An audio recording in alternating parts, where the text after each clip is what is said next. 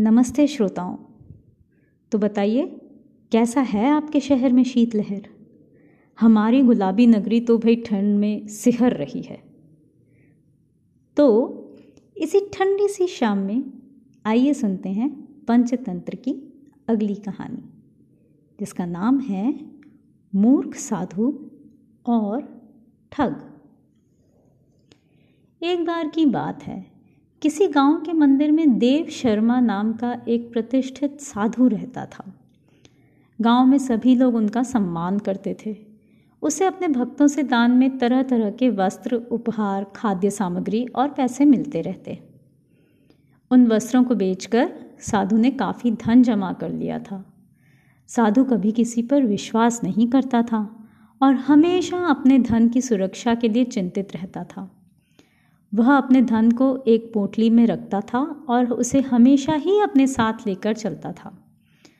उसी गाँव में एक ठग भी रहता था।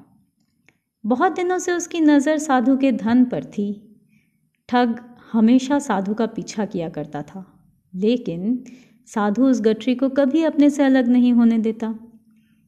आखिरकार उस ठग ने एक छात्र का वेश धारण किया और उस साधु के पास गया।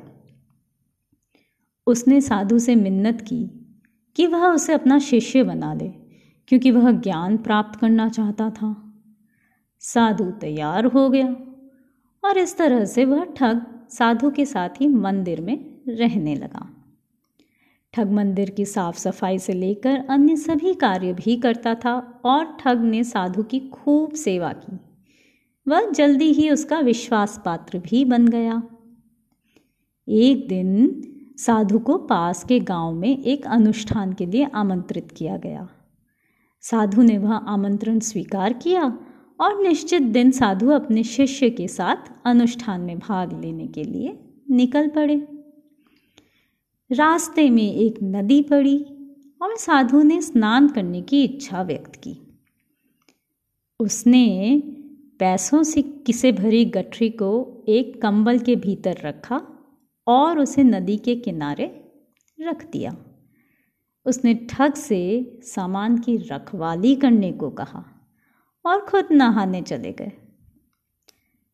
ठग को तो अब इसी पल का इंतज़ार था।